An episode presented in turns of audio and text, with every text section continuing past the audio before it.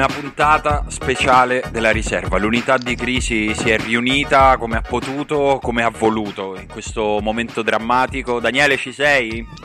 Sì, ci sono Simone, sono nel mio compound. Eh sì, lo capisco, ma soprattutto Emanuele, ci sei? Io ci sono, Simone, da dove ci parli? Sento un ambiente estremamente ovattato. Sei nel tuo bunker antinucleare Beh, sì. per rifugiarti dall'apocalisse? Sì, sì, ragazzi. L'apocalisse è arrivata e ognuno si deve organizzare come può. Oggi non era previsto proprio che registrassimo un episodio della riserva, ve l'avevamo detto, la pausa del campionato così però non ce la siamo sentita, non ce la siamo sentita di lasciarvi soli in questo momento difficile che è difficile per tutti, che oggi ho scoperto, ditemi se anche per voi è stata così ragazzi, che oggi è il giorno dei non me l'aspettavo, nel senso tutte, un sacco di persone oggi mi hanno detto ma lo sai che non me l'aspettavo che mi facesse così male, eh, dispiace ma... proprio. Ma tu dici non me l'aspettavo che ci stavo così male o non me l'aspettavo che saremmo stati eliminati dalla Svezia allo spareggio per andare ai mondiali e che non saremmo andati ai mondiali? Beh, quello è il primo, non me l'aspettavo, però quello, quello vero di oggi è che un sacco di gente oggi ha scoperto che, che tifava la nazionale. Ma Beh, sì, però è può... anche una bella cosa, eh, no? Perché ci viene sempre rimproverato che poi diventiamo italiani solo nel momento in cui si vince, in cui si può tifare una squadra vincente.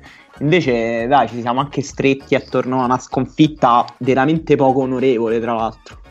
Secondo me il punto è anche che in realtà davamo per scontato che, che, in qualche modo ci saremmo salvati.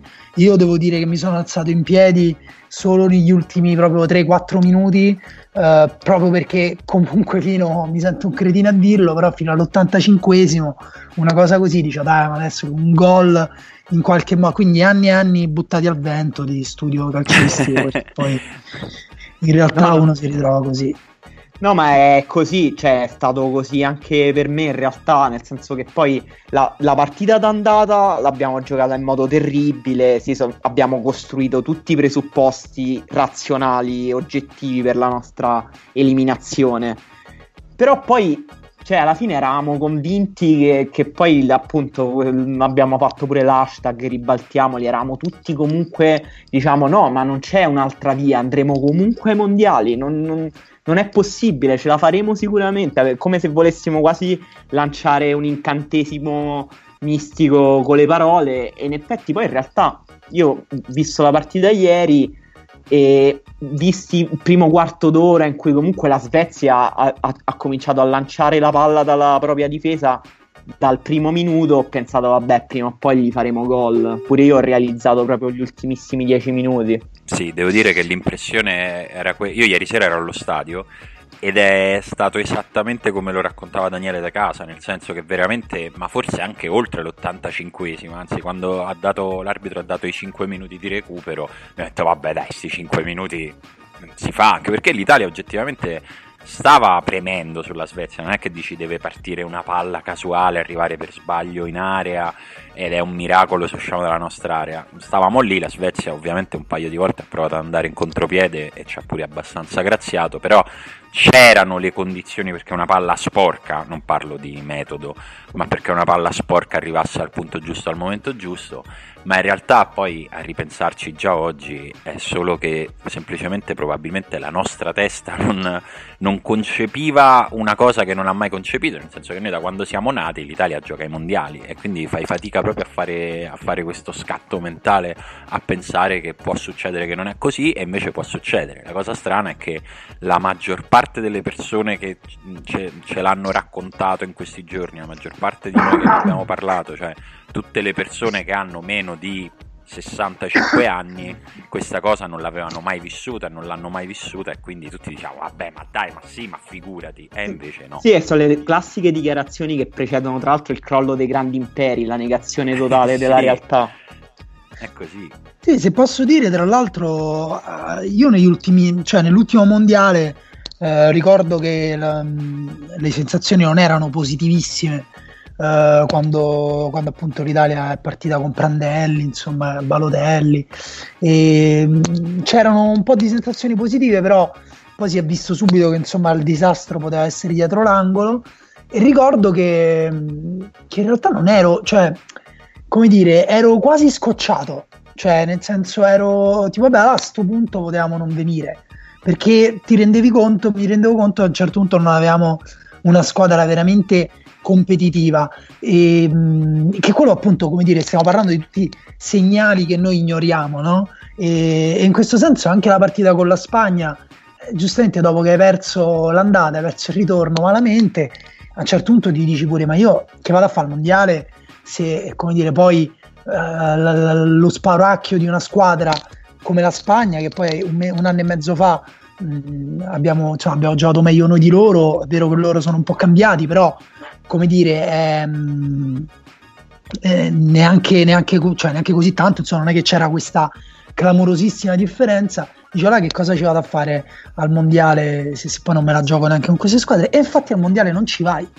Infatti... eh no no non ci vai però io sì a, a chi oggi dice eh, ma se non vinci con la Svezia è giusto che non ci vai andavamo a fare una figuraccia per me non, questo discorso vale fino a un certo punto, il mondiale è bello farlo, è bello aspettarlo, è bello che il mondiale sia il momento in cui ci caschi nei volantini di Euronix, che tra l'altro è sponsor di questa puntata straordinaria, e dici vabbè ma mi compro la tv che mi voglio vedere bene i mondiali, e, e inviti gli amici e fai tutte le cose che si fanno quasi solo per i mondiali, tipo anche tifare l'Italia, tifare la stessa squadra con gente con, con la quale di solito non lo puoi fare, cioè amici tuoi, tifosi di sì, altre sì. cose. Sì, sì, ma tipo... Non tipo una grande lezione morale, tipo quella del fantasma dei Natali passati, per quelle lezioni che suonano un po' retoriche, però sono vere che tipo ti rendi conto del valore delle cose solo quando le perse.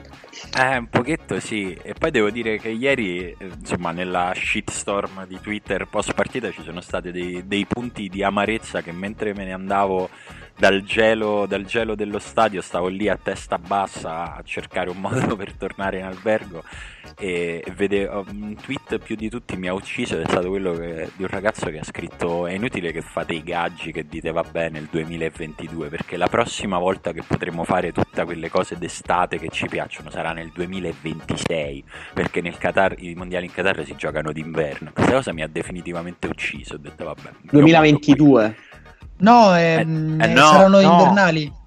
Eh sì, 2022 ah, giusto, saranno giusto, in Qatar. 2026, scusate. Quindi, Quindi la prossima questa qui è, è, è, davvero, a parte una catastrofe generazionale, una catastrofe che ci ha messo di fronte a vari esercizi sullo scorrere del tempo e come il tempo si concretizza, come fanno più o meno sempre i mondiali europei, ma stavolta davvero ci ha spalancato quasi un abisso davanti perché sì, effettivamente avremo, non lo so, io avrò più di 40 anni quando... No, no. beh, basta, io non, non, lo voglio neanche fare. Quando potremo, sì, quando potremo dire... bere, birra e guardare l'Italia, che è tipo uno dei, eh, diciamo, delle ritualità più belle della vita.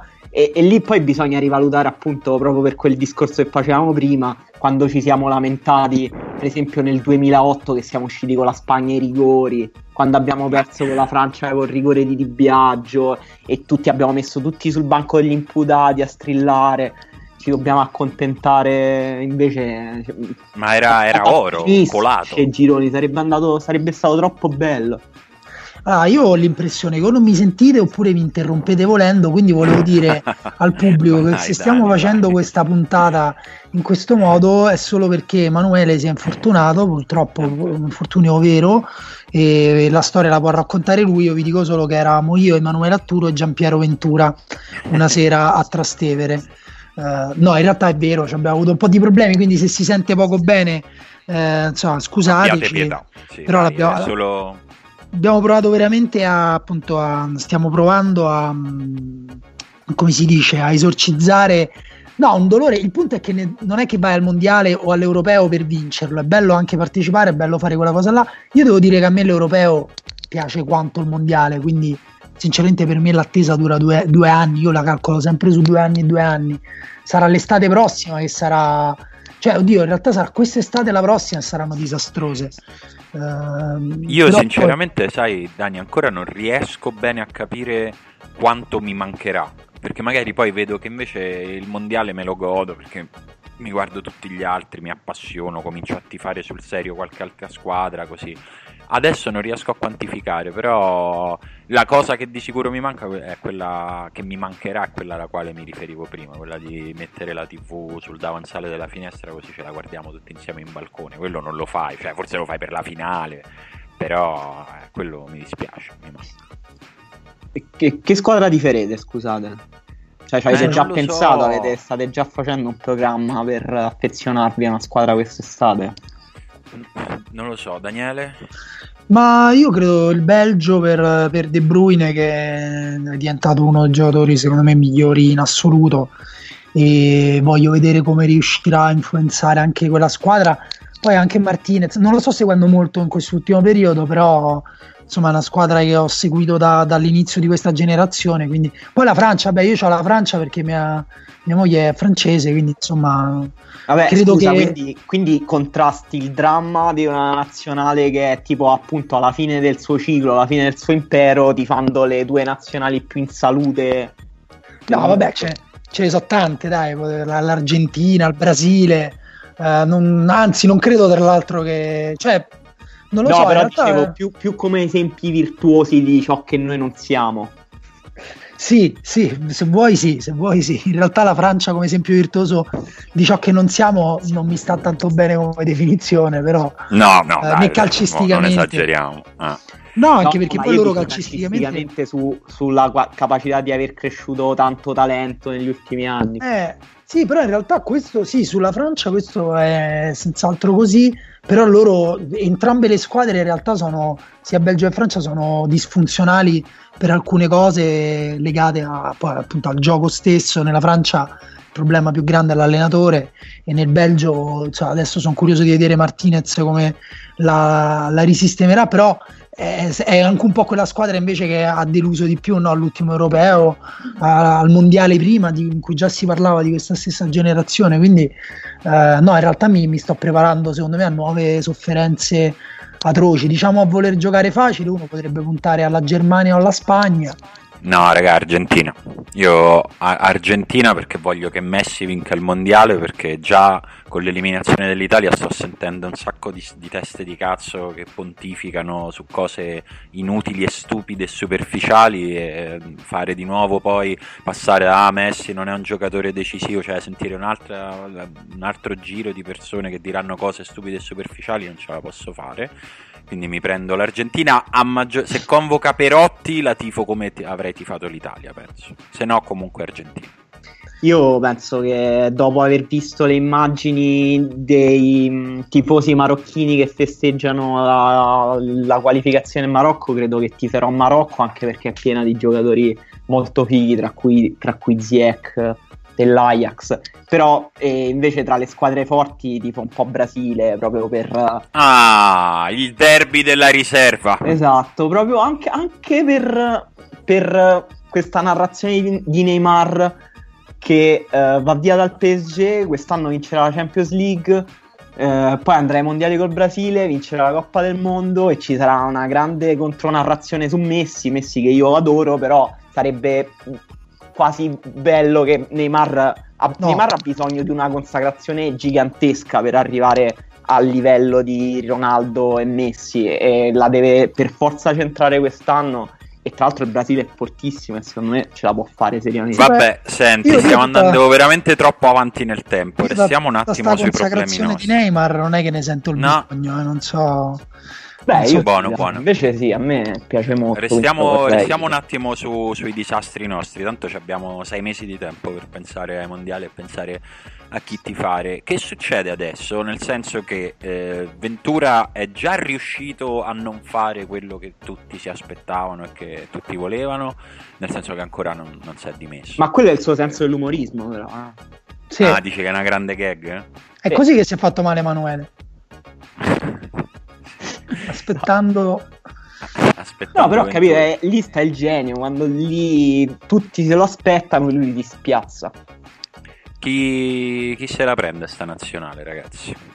Ma io credo che stiamo già, come dire, parlando de, del problema dell'allenatore che secondo me ha inciso nelle due partite in maniera abbastanza evidente, ehm, però secondo me qui è più proprio cioè, forse una riflessione, un po' un attimo di ampio respiro anche su come vanno prese queste cose. Per me la cosa veramente uh, imperdonabile avventura è come ha gestito la sconfitta ieri sera. Um, se lo confronti soprattutto a come l'ha gestita invece Buffon. E secondo me ci vuole un, un allenatore uh, umanamente o come Conte, che insomma aveva anche come dire, ha un carattere particolare, però uh, che abbia delle, delle indubbie qualità di motivatore, di, eh, ma anche di persona ossessiva che quindi cura nel dettaglio quella cosa lì, ci tiene, ci mette la faccia, ce la metterà fino alla fine.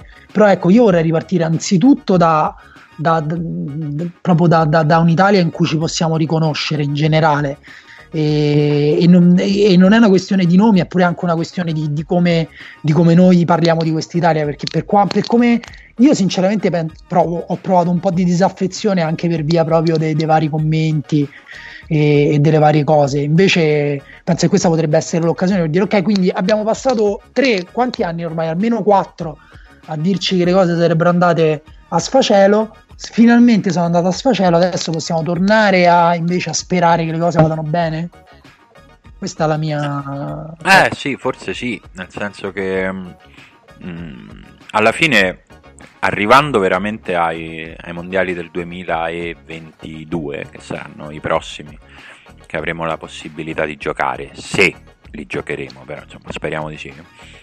Secondo me sarà proprio cambiato a quel punto sarà proprio cambiato il modo in cui l'Italia si vede e come viene vista nelle, nelle grandi competizioni, nelle, insomma nelle competizioni mondiali, perché da quando, a quel punto da quando l'hai vinta, cioè nel 2006, saranno passati tanti anni senza che l'Italia abbia lasciato nessun segno nei mondiali, nel senso che saranno, saranno passati due uscendo al girone e uno senza qualificarsi. Secondo me cambierà proprio il modo in cui, in cui ci percepiamo, nel senso io credo che adesso siamo molto delusi, molto dispiaciuti, però lo valuteremo tra un po' quanto inciderà sul, sul, calcio italiano questa cosa che è un punto d'arrivo di una serie di sfaceli e che segnerà una parentesi di 12 anni almeno, durante i quali tu ti sei veramente un po' ridimensionato come nazionale, nel senso che noi siamo cresciuti pensando che eh, era normale aspettarsi l'Italia in semifinale, cioè ci speravi, poi magari non ci arrivavi, no? Però l'Italia era quella roba lì e adesso, mondiale dopo mondiale, con cose che non succedono, dopo cose che non succedono, questa cosa è proprio una sensibilità che, che, sta cambiando e che ancora secondo me percepiamo poco perché le cose di così ampio respiro poi le percepisci guardandoti indietro dopo un po' di anni, no?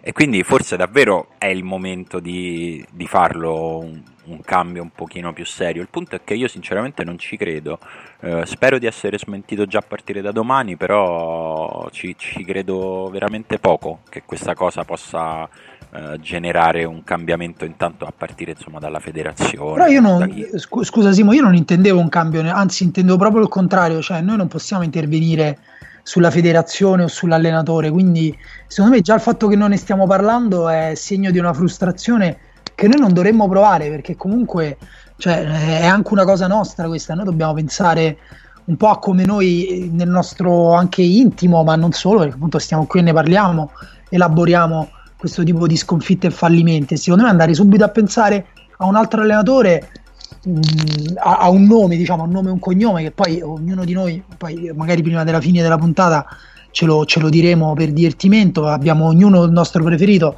però l'idea qui è pure che tipo di allenatore. Io vorrei un allenatore che possa lavorare tranquillamente per due anni fino all'europeo, e, e però appunto poi bisogna lasciarlo tranquillo. tranquillo. Sì, sì, ma io insomma ce lo stiamo dicendo da un po' di tempo che secondo me il primo problema della gestione di Ventura è stato umano, cioè proprio una, una questione di, di, mancanza di empatia, perché io non ci posso credere che Ventura fa gli errori che fa negli ultimi mesi sulla base di lacune tattiche, perché Ventura, allenatore del Torino e di tante altre squadre, non ha quelle lacune tattiche, è proprio una persona che è andata in confusione totale perché evidentemente sono subentrati altri fattori, perché ha perso un contatto con i ragazzi che allenava e alla fine non ci ha capito più niente. E questo è dato dal fatto che è una persona che in più di un'occasione si è dimostrata una persona con un profilo umano che secondo me non era adatto e, e non parlo di essere un, un, buono, non parlo di essere una, una, persona affettuosa, perché se pensiamo a chi c'è stato prima di lui, Antonio Conte tutto è tranne che affettuoso,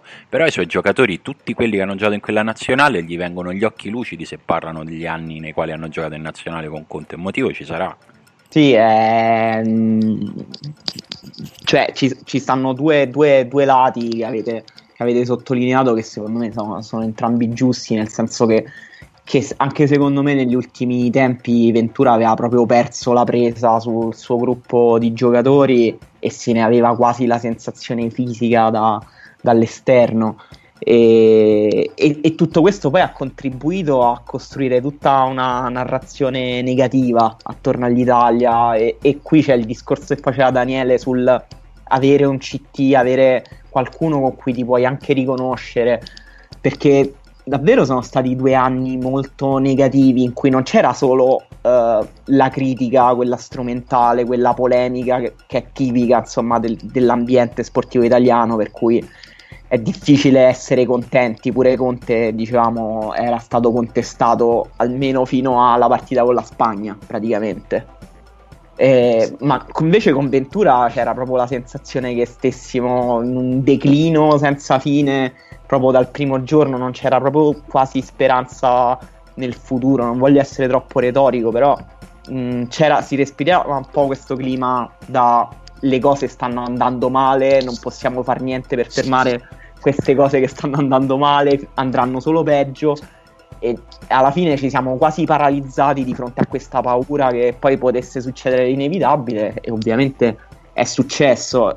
Però sono molto d'accordo sull'idea di mettere una figura credibile, innanzitutto perché Ventura non aveva neanche una credibilità professionale di base negli ultimi tempi quasi, e poi positiva, cioè che, che instauri un po' di, di, fiducia attorno alla nazionale che poi tra l'altro dovrà essere un po' rifondata nei suoi elementi più carismatici, perché appunto se ne, stanno, se ne vanno... Oh, 4, 4 3, 3 quarti della difesa su cui abbiamo retto negli ultimi anni e anche i leader dello spogliatoio se ne vanno, quindi il CT dovrà essere bravo anche a rendere solido il gruppo dal punto di vista umano.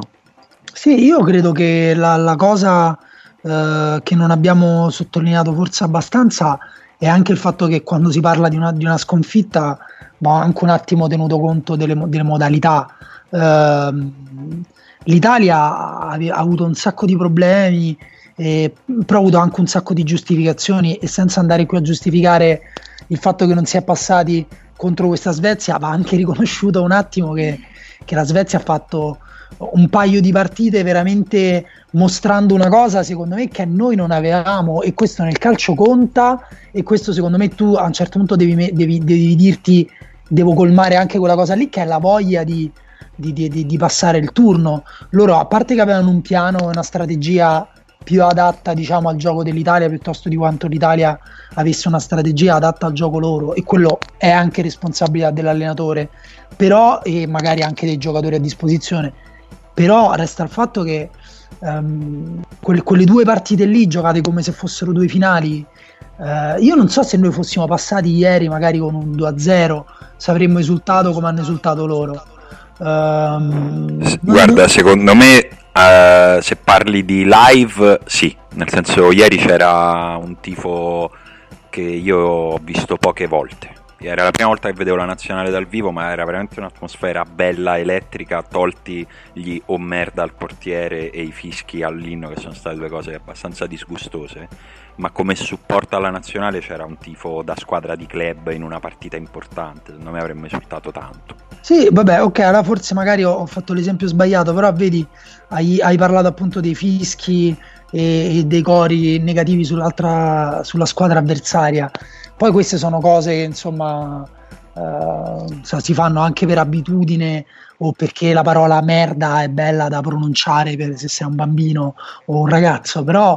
Uh, eh, come dire, anche un po' di cultura calcistica secondo me non farebbe male in questo caso e, e quindi cioè, non vorrei, non vorrei non vorrei citare Luis C.K. le scuse che, che, ha fatto lui, però forse questo è pure un po' un momento per, per ascoltare più che per dire, no? E invece ho visto proprio tutti a dire, ma dal giorno prima eh, parlo dei titoli tipo Apocalisse, fine, eh, c'è chi lo sapeva già, c'è chi non lo sapeva già, c'è chi ha trovato uno, due, tre, quattro colpevoli, c'è chi sa, cioè secondo me cioè, non, è, non è questo neanche il modo di vivere la nazionale, francamente. Sì, che poi si tratta appunto di ripartire da, da idee, cioè da, da, concetti, da idee nuove, da idee di futuro, cioè, e non da isterie collettive come abbiamo fatto anche nel nostro passato, e che, che, che, quindi è solo trovare dei colpevoli e che tra l'altro, cioè, incredibilmente sono stati gli ultimi anche stavolta perché incredibilmente abbiamo dato la colpa agli immigrati anche per questa cosa cioè poi abbiamo dato cioè una parte ristrettissima di questo paese l'ha data più o meno ristretta però, però è comunque è stato fatto è stato fatto più volte io l'ho sentito anche in diretta alla Rai come primo commento a prima opinione alla nostra eliminazione troppi stranieri nei vivai. E Ventura è, è riuscito a dirlo in qualche conferenza durante queste qualificazioni. E negli ultimi giorni quasi non si è parlato d'altro e devo dire che è stato abbastanza schifoso. Quindi cioè, è vero che pure qui cioè, prov- proviamo a parlare di meno eh. Sì, no, io devo dire che insomma tutta l'esaltazione che c'è stata in questi giorni, il darsi di gomito sulla, su quel video che girava dell'allenatore della Ternana mi ha veramente fatto venire la nausea come poche cose, questa esaltazione di, della superficialità, di eh, analisi sbagliate sotto ogni profilo dal punto di vista umano, dal punto di vista proprio calcistico, nel senso che ha detto cose che, che non avevano senso, che, non, che, erano sbagliate, con un linguaggio fascista senza vergogna, squadra dei profughi, veramente una cosa che in un, in un posto normale tutti avremmo derubricato come una scemenza detta da una persona superficiale è diventato il simbolo dell'Italia genuina che dice le cose come stanno. E questo è un po' quello che, che, ci è toccato sentire e che devo dire se la prima cosa che non ci meritavamo era non avere l'Italia mondiale, la seconda era tutto questo giro di commenti, compresi quelli ai quali accennavi tu Emanuele immediatamente dopo la partita altrettanto vuoti e altrettanto superficiali. Sì, sì, che poi secondo me non dobbiamo neanche derubricarli come ignoranza pura e basta, ma come un fenomeno davvero rilevante che, che ci sì, dice sì. Più, più di qualcosa. No, ma bisogna, bisogna, parlarne, nel senso, eh, appunto, sì. se uno dice squadra dei profughi, vabbè, si esprime in quel modo lì. Però se uno invece dice che il calcio italiano uh, è in crisi per via della sentenza Bosman e, e, che addirittura sono arrivati a dire che i campioni del mondo del 2006 è la generazione formata in precedenza alla sentenza Bosman, cioè io non lo so, poi magari eh, leggo uno studio molto approfondito e mi convinco che sia così però queste cose non, non, si possono dire 20 minuti dopo una sconfitta e, e bisogna semmai parlarne, bisogna effettivamente eh, riflettere su mh, appunto secondo te veramente in primavera conviene prendere un giocatore straniero anziché un italiano eh, per, per quale ragione esattamente perché... Sì, sì, ma sono discorsi giusti e che si possono fare, secondo me non sono quelli da fare 20 minuti dopo la partita, anche perché, ma io non so, su questo non so se siamo d'accordo, io non credo che eh, questa nazionale fosse così scarsa da non no, esatto, passare il turno. Esatto. Cioè, eh, non, quello è un discorso di sistema che ci sta e che infatti chi ha a cuore il calcio non fa il giorno dopo l'eliminazione dell'Italia, ce no, lo diciamo infatti... sempre di riformare i campionati e di investire sui vivai e lo facciamo parlando anche di chi negli ultimi anni ha ottenuto dei risultati, andiamo a studiare come ce l'ha fatta l'Islanda, come si è costruito il Belgio, eh, farlo con superficialità 5 minuti dopo l'eliminazione non serve a niente. Eh, vogliamo Comunque, leggere le domande sì, che ci hanno fatto? Sì, sono arrivate un sacco, un sacco, di domande, proviamo a leggerle tutte perché è un giorno di dolore. Partiamo da quella di Andrea che dice quanta mancanza di rispetto c'è nel non presentarsi a caldo all'intervista post partita di Ventura. Ehm, pare che stesse salutando la squadra, poi alla fine si è presentato in conferenza stampa. Uh, sì, secondo me un, è, è, è, quello che dicevamo prima, è la mancanza di sensibilità e di capire che cosa va fatto da un punto di vista umano ancora prima che professionale. E poi nasconderti dietro qualcosa che cerca sì. di farti passare come più nobile. No, ma io ci, ci tenevo ai miei ragazzi quando poi invece i segnali che i, i, suoi ragazzi volessero assolutamente un saluto da lui. Bah. No, ma non è, non è tanto questo, è quanto più che altro il fatto che, che, che, che, lì hai una responsabilità, cioè lì lo sai benissimo che qualcuno ci deve mettere la faccia. E quindi devi, avere, devi, devi anche avere voglia te di, di metterti lì e metterci la faccia.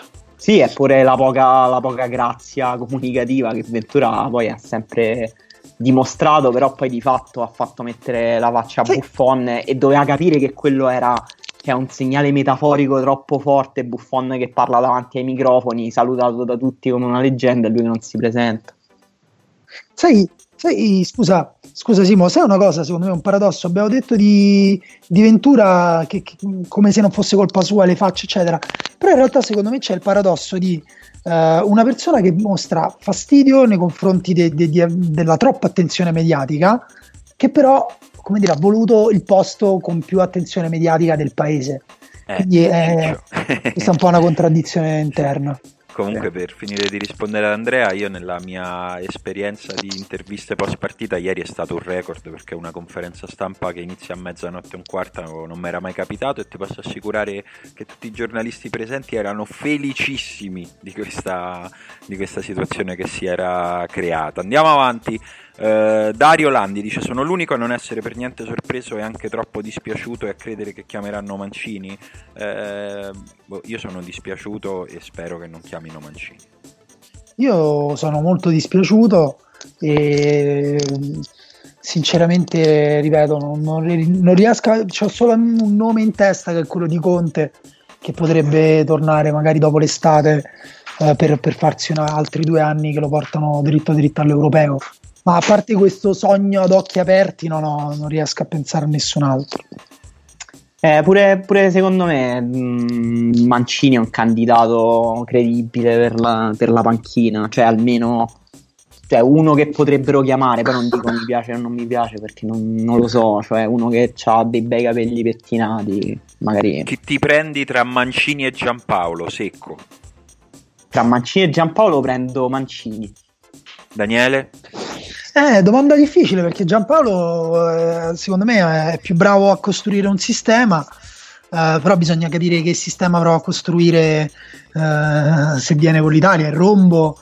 Uh, adesso, Dai, secco però, non è secco. No, Mancini, Mancini gestisce meglio i giocatori, sem- cioè, però non lo so, in realtà a me Mancini proprio non mi... Vabbè, cioè, non so. il, punto, il, punto, è che sono due, due, altre figure molto oscure in realtà, perché sia Giampaolo che Mancini hanno quest'aria sempre da loro contro tutti, un po' cupi, un po' eh, so, insofferenti a tutto. Quindi eh, speriamo no, nessuno dei due perché proprio andrebbe contro tutto quello che ci siamo detti fino adesso.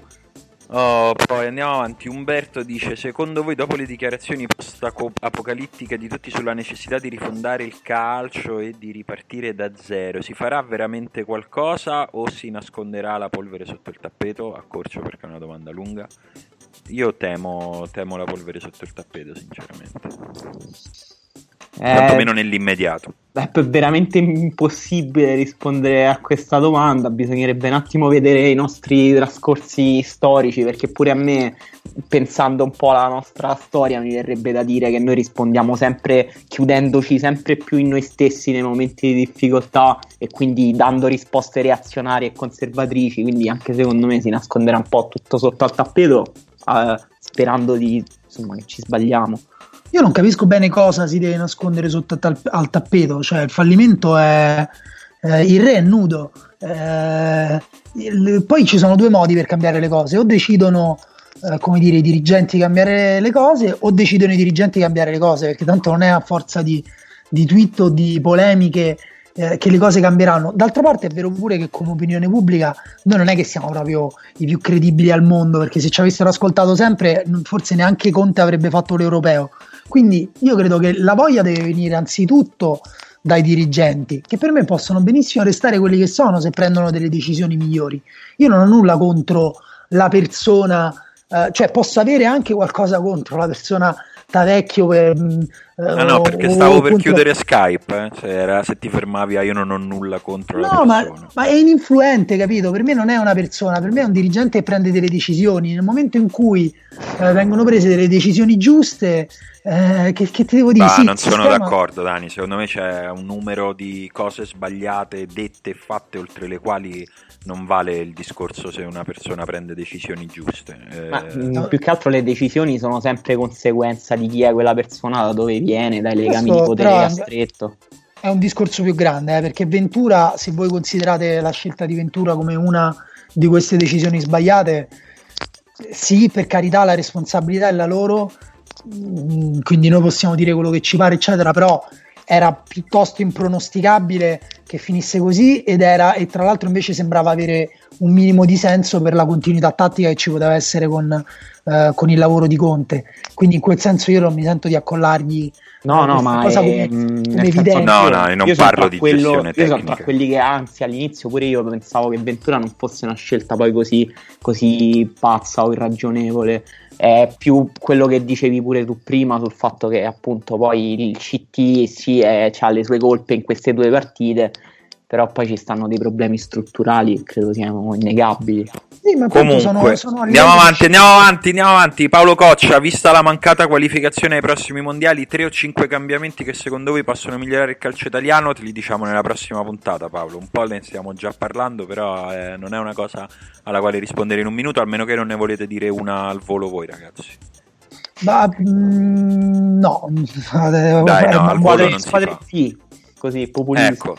Sì, io invece eh. dico più finanziamenti ai settori giovanili come obbligo delle, per le squadre. Okay. Sì. Io, io, dico dare un ruolo di responsabilità a Damiano Tommasi. Poi, uh, perché Ventura non ascolta la riserva e non legge l'ultimo uomo? Eh, questa è una forse delle domande più importanti. Ma poi però mi... che non, che non ci legge, non, non ascolta.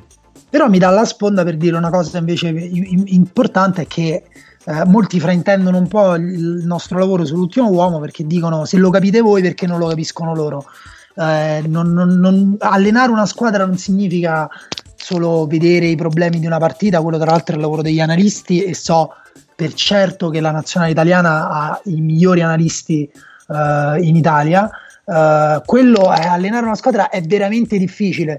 Se voi prendete Fabio Barcellona, che se ci ascolta saluto, che stimo tantissimo, gli fate allenare la nazionale, magari odiate Fabio Barcellona e non ve lo leggete manco più. Quindi non, smettetela di proporre Fabio Barcellona come allenatore della nazionale perché non può farlo per scelta oh. dell'ultimo uomo.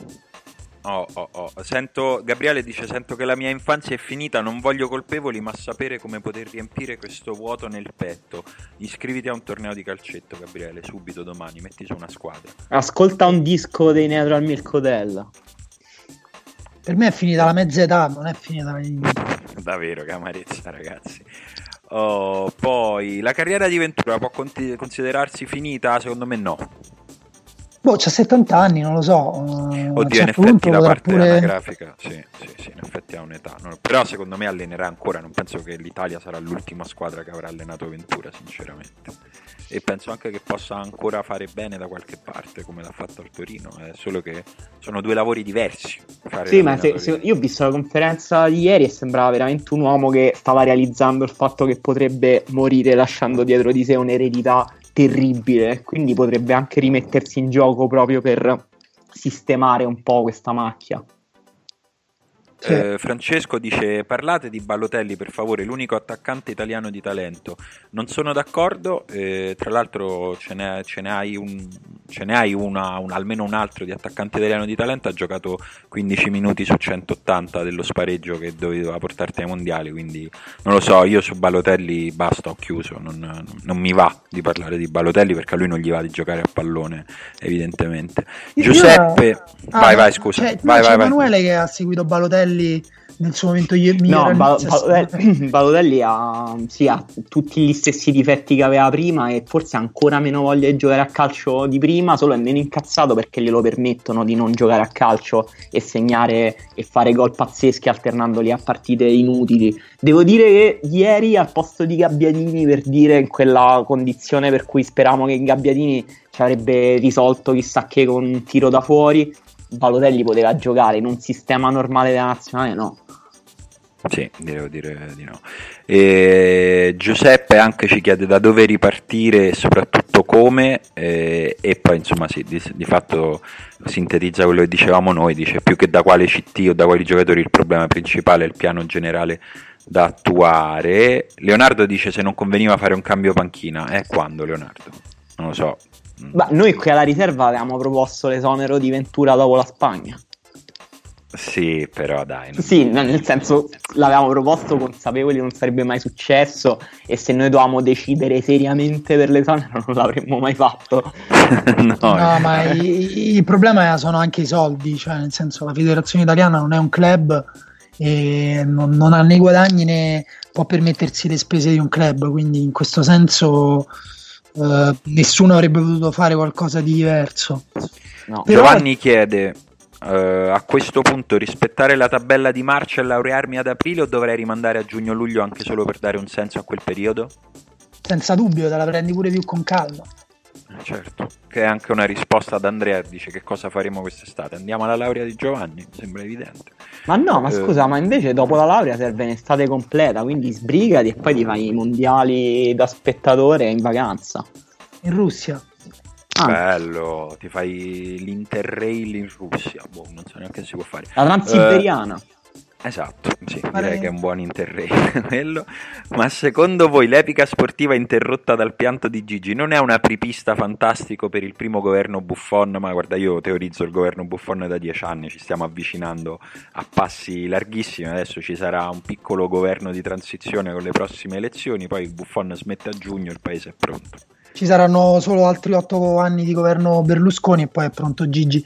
Secondo me Buffon adesso seriamente, eh, diciamo con Emanuele oggi prima, che uno può pensare veramente quel che vuole eh, di, di, gente di cui poi alla fine conosciamo gli ultimi vent'anni di vita, eh, però la reazione con come si è comportato ieri è stato veramente, veramente... Mh, se non fossimo così stronzi potrei quasi dire che mi sono sentito fiero. Non so. Sì, sì, sono, io sono d'accordo con te, a me ha colpito Buffon, e devo dire di persona mi ha colpito molto Barzagli, veramente volevo abbracciarlo, ma tanto, e, e, mi ha colpito molto anche De Rossi, nel senso che quello di De Rossi oggi è stato eh, è una di, quelle, di quei retroscena pruriginosi sui quali è bello montare cose, però se penso al gesto che fa De Rossi che eh, sceglie di non giocare la sua ultima partita in nazionale per eh, privilegiare il buonsenso di quel momento, cioè che evidentemente doveva entrare un attaccante, anche quello secondo me è un gesto molto molto molto bello. Eh, Posso? È... Sì. No, no, perché in realtà c'è anche un altro modo secondo me di vedere quello, tu sai che io eh, umanamente adoro De Rossi e sono sicuro che lui l'abbia fatto con quello spirito là.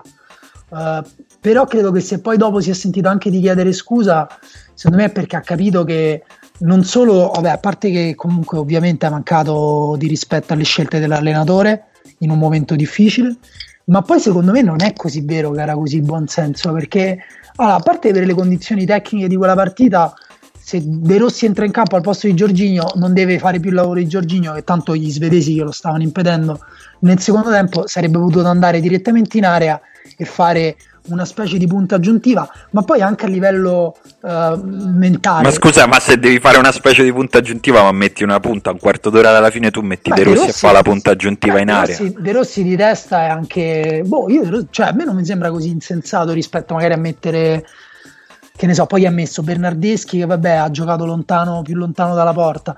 Comunque anche mentalmente, al di là di quello che possiamo pensare e discutere noi, cioè, si può essere più o meno d'accordo, la reazione di un giocatore secondo me lì deve essere sì, fammi entrare, lo faccio io il gol decisivo. La, la, lo porto io sta squadra mondiale. No, non sono per niente d'accordo. Secondo me quella è proprio una reazione da, da capitano. Io, io, ho fatto una vita di panchina, Simo, e ogni volta, anche quando dovevo entrare gli ultimi dieci minuti, entravo con la speranza di poter essere decisivo. eh, me... ma perché non, hai, non ti sei mai giocato un playoff eh, del, de, dei mondiali, evidentemente, Daniele. Perché secondo me lì è proprio sacrificarsi per il bene superiore. Io non penso proprio che De Rossi non avesse voglia di scendere in campo ieri, così come tutti gli gli altri giocatori forti che stavano in panchina. Ma magari se glielo avesse chiesto a fine primo tempo, non è che avrebbe detto: Ah no, però ti faccio la questione tattica. In quel momento eh, io non ci vedo altre motivazioni. Io penso che non sia stato d'accordo con la scelta di Ventura, però che, che non essere d'accordo con la scelta di Ventura non significa sacrificarsi per il bene superiore, però questo è come... Secondo me la... sì, nel momento in cui rinunci a giocare la tua ultima partita in nazionale, secondo me è un sacrificio ed è una cosa che a me, sì, però, me sinceramente è piaciuta. Cioè, se, se, se, sei sicuro, nel senso, se sei proprio sicuro al 100% che è la scelta sbagliata, che sta facendo un suicidio a metterti in campo, ma secondo me non aveva gli strumenti per, per decidere questa cosa e non li abbiamo noi qui adesso perché non sappiamo Beh, secondo me sarebbe andata se più di noi entrato. perché per esempio negli settimana si è allenato insieme a Insigne e Sharawi e magari ha visto come stavano. E eh, vabbè, allora quello diceva metti un attaccante. Eh, dai, eh, arriviamo a mi sembra una buona, una buona idea. No, sì. scher- scherzo, comunque cioè, a me ha colpito più che altro perché uh, mi è sembrata una, un, una mancanza di rispetto verso, verso, le decisioni del tecnico che la dice un po', ha, ha raccontato un po' del rapporto, secondo me, di fiducia che era venuto un po' a mancare tra i giocatori. Sì, sì. Che... Ma, infatti, io, infatti io quella è la responsabilità così. di Ventura, secondo me, più che altro. Eh sì, esatto, vedo... esatto. Nel senso che poi pure a me istintivamente quando vedo De Rossi che, che, dice no, metti Insigne, pure a me mi fomenta perché pure io volevo Insigne in campo e mi sembrava poi sinceramente pure a me più sensato, però poi se, se uno la vuole vedere mi sembra più che dica più su Ventura che su De Rossi quella cosa. Sì, sì, boh, non lo so, secondo me dice, non, non, è una mancanza di rispetto, secondo me a, a, certe volte dire a una persona stai a fare una cazzata non è mancargli di rispetto, soprattutto in un momento così drammatico e non in una partita di qualificazione contro la Macedonia. Comunque stiamo andando lunghissimi, eh, qualcuno, Daniele ci dice chi ti farete al mondiale, ve l'abbiamo detto prima. Aggiungo Daniele... la Tunisia. Ok, io aggiungo l'Egitto. Daniele Biffi dice come devo reagire quando verrà fatto il nome di Mazzarri. Emanuele, rispondi tu devi essere felice, no? Cioè, esatto. questa, siamo una repubblica fondata sul 352, io ripeto sempre, qui si, sta fa, si stanno facendo i conti senza l'host, il vero host del 352. Lo sai con Mazzarri come la vinciamo quella partita di ieri? A cavallo. Colpo di testa dice... di maggio. Colpo di testa di maggio sul lato debole, classico, cercato Massimiliano dice oggi qualcuno, qualcuno, ha fatto il nome di Zeman. Non potete tranquillizzarmi sul fatto che non succederà mai? Sì, sì non succederà mai non succederà mai direi. Però sarebbe un mondo di fantascienza in cui sarebbe quasi divertente vivere. Sì, io quasi dice... Vai, en- Enrico dice perché crossavamo di continuo? Non lo so, ce lo siamo chiesti. Eh, quella è l'ansia. Poi, soprattutto, gli ultimi minuti i cross eh, venivano fatti sempre da persone coi piedi più brutti più sta andando avanti e più tipo prima li faceva Bonucci, poi li ha fatti Barzagli, poi li ha fatti Chiellini, sempre peggio. Una, sempre da, da, da, difensore centrale che lanciavo molto e che ho vissuto anche momenti così. Eh, buttare la palla in aria con tanta gente dentro è da un grande senso liberatorio perché ti stai liberando di una responsabilità facendo una cosa che fondamentalmente la metti nelle mani del destino, il tuo destino. Sì, sì, che è poi l'immagine di Florenzi che bacia il pallone, l'ultimo pallone. Mm, sì, è vero, è stata un'immagine abbastanza emblematica. Eh, Stefano dice: Con Vilmoz ci saremmo lo stesso non qualificati, almeno fa il 4-3-3. e invece magari no, con Vilmoz ti qualificavi. Sì, forse sì. Eh, Lorenzo Mattei chiede se è più importante il mondiale reale o il mondiale percepito. Rispondete eh, questo eh, no, è, è più importante il mondiale percepito, Stefano. Ok, mi piace uno scambio che, dove insomma, ormai si rispondono da soli. Jacopo dice quali sono le similitudini tra il flop dell'Italia del calcio e quello dell'Italia dell'atletica e Faria gli risponde stai diventando matto come Battiato. Applausi per voi perché è uno scambio è uno scambio bellissimo. Eh, oddio, ragazzi, mi sto perdendo. Guarda, chiudiamo con questa. Francesco chiede: Verratti è davvero un giocatore di alto livello? Il fatto di passare dalla Serie B italiana al Paris Saint Germain può averlo penalizzato nella crescita come giocatore? Ecco, secondo, secondo me... me... il fatto che si fa questa domanda è proprio segno di quanto il discorso calcistico italiano sia proprio partito in una direzione sbagliata. Non si può mettere in discussione il valore di quel giocatore. No, io lo metto in discussione invece, ovviamente. Ah, cioè di alto livello, attenzione, non sto dicendo che è pallone d'oro o che risolve da solo le partite. Qua si sta parlando di un giocatore di alto livello che in una nazionale italiana con i giocatori che ci sono adesso deve non giocare di più, bisogna ah, okay, adattare sì, il resto così, del sì. sistema intorno sì. a lui. Sì, sì, e, e qui c'è il discorso secondo me sul giocatore che è Verratti, che è un giocatore d'altissimo livello, però specialista, cioè sa fare bene alcune cose, cioè a livello eccellente alcune cose e altre cose le, le sa fare male, quindi devi avere, cioè non è uno che costruisce, costruisce da sé il sistema, ma ha bisogno che il sistema si adatti a lui e questi due anni credo sia sta, siano stati la dimostrazione più luminosa di questo. Sì, sì, sì. sì. Il eh, fraintendimento della partita di andata è stato, scusa Simone, il fraintendimento della partita d'andata in cui è stato usato come una mezzala di inserimento o a volte riceveva palla a spalle alla porta con l'uomo dietro, significa che, che, che, che non, non, non, si, non, so se non si conosce il giocatore oppure non si vuole forse cercare di far fare qualcosa di nuovo a un giocatore che è fatto, finito, completo, non farà mai qualcosa di più di quello che sta facendo adesso. Quindi se non vi piace, amen, se vi piace bene. Ragazzi miei, credo che sia arrivato il momento di salutarci, doveva essere una puntata di 10 minuti, alla fine mi sa che è diventata tipo di un'ora e questo la dice lunga su quanto abbiamo bisogno e voglia oggi insomma di spurgare questa amarezza che ci è rimasta addosso. Devo dire, guarda, mentre vi parlo mi è passata davanti una notizia che secondo me è proprio non ce lo meritiamo. Il tweet con la foto dell'allenatore della Svezia che a fine partita ripulisce il lo spogliatoio della Svezia perché aveva festeggiato aveva lasciato le bottigliette di plastica per terra. Vattene a fanculo. Che palle! Vaffanculo, non ci fai pure la lezione di ecologia nello spogliatoio. Non che ce lo faccia di merda che c'ha Guarda, veramente. ecco, Guarda. possiamo chiudere dicendo che l'unica cosa che sicuramente faremo tutti quest'estate, Mamma uniti, mia! Uniti come una mia. sola voce, sarà tifare tutte le squadre contro cui giocherà la Svezia. Ragazzi, oh, di brutto.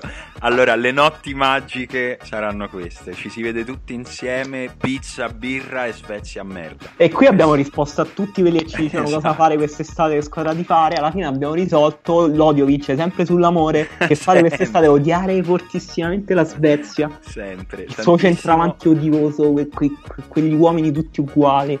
Esatto. Con i cognomi chiudiamo, e chiudiamo insomma ringraziando Ikea che era sponsor di questa puntata speciale della riserva. Ritorniamo la settimana prossima con una puntata più consona.